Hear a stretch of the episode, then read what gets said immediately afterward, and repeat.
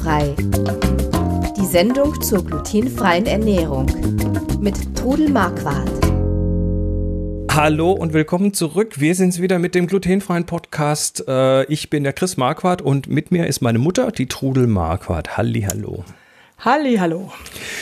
Endlich mal wieder. Wir haben uns ja, ja. wieder lange Zeit gelassen, aber ähm, es könnte sein, dass die Sendung in Zukunft wieder etwas häufiger und regelmäßiger kommt, ja. aber da erzählen wir jetzt noch nichts. Da nee, warte mal erst mal, wie es wird, gell? Genau, aber ähm, wir arbeiten da an was. Also es ja. besteht eine ganz gute Chance. Wir haben heute wieder Fragen ähm, zur glutenfreien Ernährung. Und ähm, ich würde sagen, bevor wir eintauchen, wie immer der Hinweis, wir sind keine Mediziner, keine Ernährungsberater. Alles in dieser Sendung beruht auf eigenen Erfahrungen mit der Diagnose Zöliakie. Ähm, du bist seit über 20 seit Jahren. 25 Jahren, 25. genau. Das ist unglaublich. Habe ich die Diagnose Zöliakie. Und, und hast dich auch sehr intensiv beschäftigt. Ja, ja, genau. Das kann ich bestätigen. Ja. Ähm, ja, gehen wir doch gleich mal von vorne los. Ähm, übrigens, für alle, die das jetzt hören, ähm, wir machen den Podcast ja immer schon als Audio, aber wir machen ihn seit neuestem auch auf Video. Das heißt, ähm, solltet ihr uns mal sehen wollen oder vielleicht, wir zeigen jetzt auch immer wieder Dinge hier im Podcast. Ähm, dann schaut doch mal rein, das ist auf YouTube und es gibt bei uns in der Beschreibung zur Sendung auch einen Link zu dem Video. Braucht ihr einfach nur draufklicken oder drauf tippen mit dem Finger und dann könnt ihr es ja. euch anschauen. Ich hätte mir das nie vorstellen können, dass ich in meinem Alter sowas noch mache, aber man ist einfach nie zu alt, um was Neues anzufangen. Vor Ach, allen Dingen, wenn man so einen tollen Sohn hat, der das macht. Ach, Dankeschön, aber Alt, Alter ist ja hier, ne? Alter ja, genau. ist ja. Äh, und da bin ich ja jung. Genau, und zwar sehr. Ähm, lass uns mal loslegen. Und zwar die Dagmar schreibt uns: Hallo, liebe Trudel, habe dich auf Instagram und Facebook gefunden und nun auch hier. Ich habe einmal eine Frage betreffend der verschiedenen Mehle. Ich wohne in Amerika und habe keinen Zugriff auf die verschiedenen Mehlsorten von Share, die immer erwähnt werden. Also keine Mischung für Brot, Kuchen und so weiter. In der Hinsicht sind wir hier noch Entwicklungsland. Ich habe verschiedene glutenfreie Mehlsorten hier, aber die sind alle einheitlich. Meine Frage an dich, kann man auch selbst mischen? Gruß aus dem zu warmen North Carolina. Also erstmal kurz von mir Grüße nach North Carolina, da war ich auch schon. Das ist äh, sehr hübsche Gegend und ähm, und wir werden in Amerika gehört. Hallo! Das ist doch ist toll, doch, oder? Das finde ich doch klasse. Ähm, ja, finde ich auch. Und Dagmar, ich kann dir da bestimmt helfen mit meinen Tipps. Also es gibt auch Leute, weißt du, die auch solche Mehlmischungen nicht gut vertragen. Und da habe ich dann mal angefangen, eigene Mehle zu mischen. Geh einfach mal auf die Website in die Kategorie Grundrezepte. Ich zeige das mal kurz hier. Zeig das können wir natürlich ja. jetzt auf Video ganz toll machen. Also wie gesagt, wer das jetzt nur hört, ähm, auf dem Video kann man es auch sehen. Ähm, das hier ist die Website mit dem glutenfreien Kochbuch. Das ist also auf glutenfrei-kochen.de. Und dort gibt es diese ganzen Kategorien. Und äh, da gibt es die Kategorie Grundrezepte. Und wenn ihr da drauf klickt, dann kriegt ihr eine äh, umfangreiche Liste von verschiedenen Grundrezepten und unter anderem sind da die Mehlmischungen drin? Ja, verschiedene Mehlmischungen. Ich habe auch Mehlmischungen, die ohne Maismehl sind, weil es gibt einfach Leute, die den Mais nicht vertragen. Mhm. Und du musst dann halt mal schauen, ob du diese Einzelmehle kaufen kannst. Was dann eben wichtig ist, wenn du Mehle mischst, dass du immer etwa zwei Drittel Mehl nimmst und ein Drittel Stärke. Und da bevorzuge ich die Tapioca-Stärke, weil die eine unglaublich gute Bindefähigkeit hat und die kriegst du garantiert in den USA. In Asialäden kriegt man die äh, super günstig zu kaufen und ich möchte nicht mehr ohne die leben. Hm. Ich, ich mache mal eins auf. Also nehmen wir mal das ganz normale Grundrezept Trudels helle glutenfreie Mehlmischung. Wenn man da draufklickt, dann kriegt man ähm, relativ einfachen, ne? Also das ist jetzt, was ist hier drin? Reismehl, Goldhirsemehl, äh, Kartoffelstärke, Klebreismehl, Tapioca-Stärke. Du hast noch Gluten, äh, noch gemahlene Flohsamenschalen drin? Ja, die sind eigentlich auch äh, im glutenfreien Backen ganz wichtig, aber ich schätze, dass du die auch kaufen kannst, mhm. weil die helfen dir einfach, dass dieser Teig, äh, dass die Feuchtigkeit besser im Teig bleibt und das Gebäck nicht so krümelig wird. Da also ich versuch dann, die mal zu kriegen. Genau, da würde ich dann vorschlagen, äh, dass du mal nach Psyllium suchst. P-S-Y-L-L-I-U-M. Das äh, könnte. Der lateinische Name für diese Pflanze. Und ich glaube, in Amerika könnte man es darunter wahrscheinlich besser finden. Ähm, und dann hast du hier noch Xanthan drin. Das ist auch ein, ja, das macht es geschmeidiger, oder? Ja, das macht den Teig einfach elastischer und ist auch super gut, aber immer nur höchstens, also die Mengen nehmen, die ich angebe, eingestrichener Teelöffel, sowohl vom Xanthan als auch von den Flohsamenschalen unter 500 Gramm Mehl. Nicht mehr, weil sonst wird der Teig äh, nachher wie Kaugummi oder. das wollen wir nicht. Oder wie eine Schuhsohle, ja. Das also auf jeden nicht. Fall äh, versuch mal diese Stoffe zu kriegen und das Xanthan hört sich wieder fürchterlich chemisch an, ist aber ein natürlicher Stoff. Ist ein, ein Zuckerstoff, der durch irgendwelche Bakterien zu dem wird, zu diesem Xanthan. Mhm. Und äh, keine Angst davor, es darf in Deutschland in der Bioküche verwendet werden. Also kann es nicht ganz schrecklich schlecht sein, gell? Nicht wirklich. Ähm, hier steht noch als Bemerkung, das Mehl eignet sich für Kuchen, Kekse, Weißbrot oder Brötchen. Schauen wir uns noch mal ein anderes an. Ähm, welches würdest du vorschlagen? Hier gibt es die mit Bananenmehl oder die dunkle Ja, das ist für Mischung? die, die, also ja, das mit Bananenmehl ist übrigens auch toll. Äh, das schmeckt dann aber nicht nach Bananen. Das sind Kochbananen, die da eben Mm, okay. äh, getrocknet und gemahlen werden und die haben eine unglaublich gute Bindefähigkeit. Also ich könnte mir vorstellen, dass du sowas auch kaufen könntest. Oder guck doch mal nach einer dunklen Mehlmischung. Die dunkle Gerade für Mehlmischung Brote. Haben wir hier noch die dunkle, dunkle glutenfreie Mehlmischung. Die kommt mit Buchweizenmehl oder Kastanienmehl, Hirsemehl, Teffmehl, Maisstärke, Tapiokastärke, Traubenkernmehl, Johannisbrotkernmehl und wieder den gemahlenen Flohsamenschalen. Ja, und äh, probier das einfach mal aus und achte drauf, wenn du die Teige machst, dass du, der Teig immer zuerst mal weich ist und dass er dann eben nachquellen muss. Gerade die Stoffe wie Xanthan und Flohsamenschalen oder auch Guarkernmehl, Johannisbrotkernmehl sind alles Quellstoffe. Und die ziehen die Feuchtigkeit zusammen in diesem Teig. Und deshalb muss der Teig zuerst mal weich sein und nachquellen. Und dann kann man ihn wunderbar verarbeiten. Und ich würde mich total freuen, wenn du mal eine Rückmeldung gibst, wie, was du gekriegt hast und wie es geworden ist, weil das ist dann auch für andere interessant, die in USA leben. Mach Ja. das mal.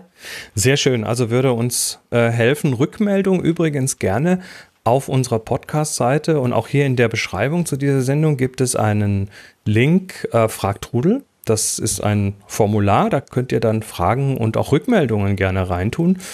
Und ähm, die haben eine gute Chance, hier in dieser Sendung zu landen, äh, so wie jetzt zum Beispiel gerade die Frage von Dagmar. Also vielen Dank und nochmal Grüße nach Amerika. Auch von mir Grüße. Ich war Genau. zwar auch schon in Amerika, aber in, noch nicht in North Carolina. das ist echt eine hübsche Und ich Gegend. würde gerne mal wieder nach Amerika gehen, Ja. aber im Moment nicht.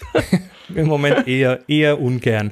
Eher Ähm, ungern, ja. Die Uschi hat gefragt, ähm, keine Ahnung, ob das dafür geeignet ist. Kann ich den Lievito Madre statt Honig ähm, wegen Reissirup verwenden? Das verstehe Nee, ich nicht wegen ganz. FI, wegen äh, Fructoseintoleranz. Ah, Fructoseintoleranz. Also das kann, sagt man FI dazu.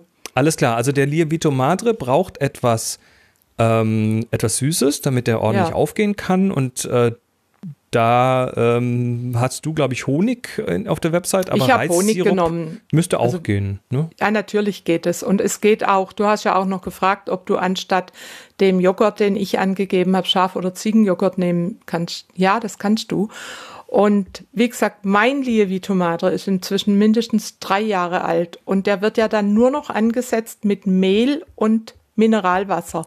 Also wenn, und wenn, da du sagst, wenn du sagst drei Jahre alt, dann heißt das nicht, dass der einmal gemacht wurde und jetzt seit drei Jahren rumsteht, sondern Nein, der, wird, über immer wieder Zeit, aktiviert. Also Genau. er hält sich im Kühlschrank, sagen wir mal, drei Wochen Minimum. Ich habe ihn aber auch schon fünf Wochen gehabt, bis ich wieder gebacken habe. Ich mache immer eine kleine Menge, friere ich mir ein für alle Notfälle, wenn er mal kaputt geht. Und äh, wenn du jetzt deshalb, ich sage das jetzt mit den drei Jahren, weil da ist dann keine Spur mehr von Honig oder äh, Joghurt drin.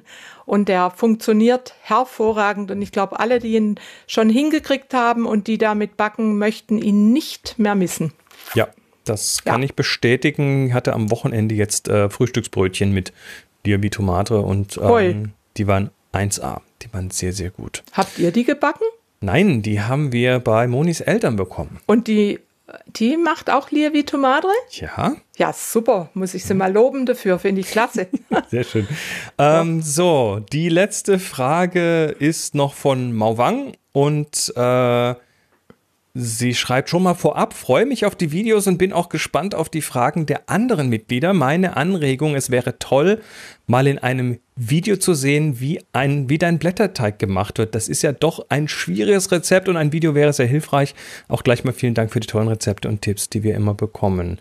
Ähm, danke für die Frage zum Thema Videoproduktion. Ähm, würden wir total gerne machen würden wir wirklich gerne machen. Ja. Jetzt haben wir aber ein kleines Problem und äh, das liegt jetzt nicht nur am Social Distancing, sondern ähm, so ein Video aufnehmen ist Aufwand und braucht Das kann halt ich alleine vor allen Dingen nicht machen. Und wir ich sind bräuchte jetzt jemand, der das mit mir macht. genau. Und äh, es, das kostet viel, so ein Video zu machen.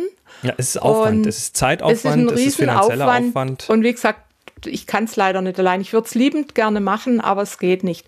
Aber ich kann dir eins sagen zum Thema Blätterteig. Ich habe gerade heute wieder die erste Stufe angesetzt. Ihr habt einfach viel zu viel Angst vor dem Blätterteig. Geh mal dran, der ist nämlich nicht schwierig, der ist bloß zeitaufwendig. Ich habe jetzt heute zum Beispiel das Mehl mit eisgekühltem Mineralwasser, ein paar Tropfen Obstessig, Salz äh, und Butter grob zusammengeknetet. Und dann ist wichtig, dass er im Kühlschrank liegt. Den habe ich jetzt irgendwann heute Abend oder morgen, mache ich daran weiter. Ich mache dann heute Mittag, wenn ich Zeit habe, noch die Ziehbutter. Da knetet man dann äh, 100 Gramm Butter mit 30 Gramm Mehl mit einer Gabel auf einer Folie zusammen, macht da draußen ein Rechteck auf dem Brettchen, legt es in den Kühlschrank. Ist auch nicht schwer. Und dann alles wichtig ist immer kühl, kühl, kühl beim Blätterteig. Am nächsten Tag kommt der Teig wieder raus aus dem Kühlschrank. Dann wird der Teig, ich mache ihn immer in vier Teile und mache auch die Butter in vier Teile, rolle es aus, lege diese, diese Quadrat oder Rechteck von Butter mitten auf den Teig und falte ihn von allen Seiten zusammen. Und dann fange ich an zu turieren. Was bedeutet turieren? Turieren bedeutet rollen, ausrollen. Und dann wird der ausgerollt und wieder zusammengeklappt und das mehrmals. Das ist das Turieren. Das ist einfach nicht schwer. Viele denken immer, oh, Blätterteig grauenvoll und schlimm, aber ich habe jetzt einige, die ihn schon probiert haben und die sagen, es ist einfach genial, dieser Blätterteig. Er schmeckt toll. Er ist, ich muss sagen, er ist nicht ganz so luftig wie der glutenhaltige, aber er schmeckt super. Und gerade auch mit Butter schmeckt er hervorragend. Aber Und, äh, jetzt gucken ja. wir noch mal ganz kurz hier auf der Website, wo wir schon ein Video haben, ähm, mal auf Blätterteig. Ich gebe das hier mal in die Suche ein. Ähm, dann finden wir eine ganze Menge Rezepte, wo Blätterteig drin vorkommt. Und unten bei den Genau. Grundrezepten gibt es eben das Grundrezept glutenfreier Blätterteig. Ähm, und da ist das relativ gut beschrieben. Also äh, ich würde behaupten, wenn du dich einfach mal dran traust, dann wird das auch funktionieren. Das ist wie gesagt Ja. ordentlich beschrieben und äh, Und im Ja, Blog, im mal. Blog ist es zusätzlich nochmal mit Fotos in Schritten beschrieben. in deinem Blog findet man es ähm, relativ einfach. Ne? Also hier einfach mal Blätterteig in der Suche eingeben. Da findet ihr ähm, eine schöne bebilderte Strecke mit den ganzen Schritten. Mit den, auch mit den verschiedenen Sachen, die man damit machen kann. Korrekt. Ich bin eigentlich auf die Idee gekommen, weil wir hatten immer am zweiten Weihnachtstag gab es bei uns traditionell Pastetchen. Und die haben mir so gefehlt. Ich war so richtig traurig und ich wollte dann eigentlich auch für euch nicht einmal mehr welche machen, weil ich ja dann keine essen kann. Und dann habe ich gedacht, irgendwann, es kann nicht wahr sein. Ich will jetzt Blätterteig machen und habe dann auch im Internet eine Anleitung gefunden von einer Holländerin, habe die dann aber inzwischen also sehr umgewandelt und back jetzt auf Weihnachten meine Pastetchen und Ja. bin happy damit. Ja, und ähm, die sehen nicht nur toll aus, die schmecken auch toll. Wir machen am besten mal einen Link direkt zu diesem Blogbeitrag. Ähm, Ja, macht in es die, mal. Mhm. In die, äh, in die Beschreibung zur Sendung und dann könnt ihr einfach draufklicken und findet das. Und ich glaube, dann sollte es tatsächlich einfacher sein als äh, nur nach dem Rezept. So, Ja, im Glutenfree Magazin ist ja auch mal die genaue Anleitung gekommen, aber vielleicht müssen wir das irgendwie auch nochmal ausbauen, diese Beschreibung. Also ich überlege mal, was ich vielleicht noch dran verbessern kann. Ja. Ja, und wie, ein Video, wie gesagt, ist schwieriger, als es aussieht, ähm, leider. Aber ich glaube, das sind jetzt doch dann ganz gute Hinweise und vielleicht, äh, liebe Mauwang, wird dir das helfen. So, wir sind doch. am Ende der Sendung angekommen. Wir freuen uns, dass ihr dabei wart und äh, wie gesagt, hoffentlich bald etwas regelmäßiger, etwas häufiger. Bis dann, macht's gut. Bis zum nächsten Mal. Ach ja, und ähm, ja. solltet ihr. ha, jetzt kriege ich noch Heuschnupfen. Äh, solltet ihr noch äh, ein bisschen mehr wissen wollen, wir sind auf glutenfrei-kochen.de slash podcast. Hier oben steht's über uns und ähm, dort, wie gesagt, auch der große grüne Knopf mit Fragt Rudel. Wir freuen uns auf eure Fragen und bis zum nächsten Jawohl. Mal. Macht's gut. Tschüss. Macht's ganz gut. Ciao. Sie hörten glutenfrei. Die Sendung zur glutenfreien Ernährung mit Todel Marquardt. Über 900 glutenfreie Rezepte und weitere Informationen auf www.glutenfrei-kochen.de.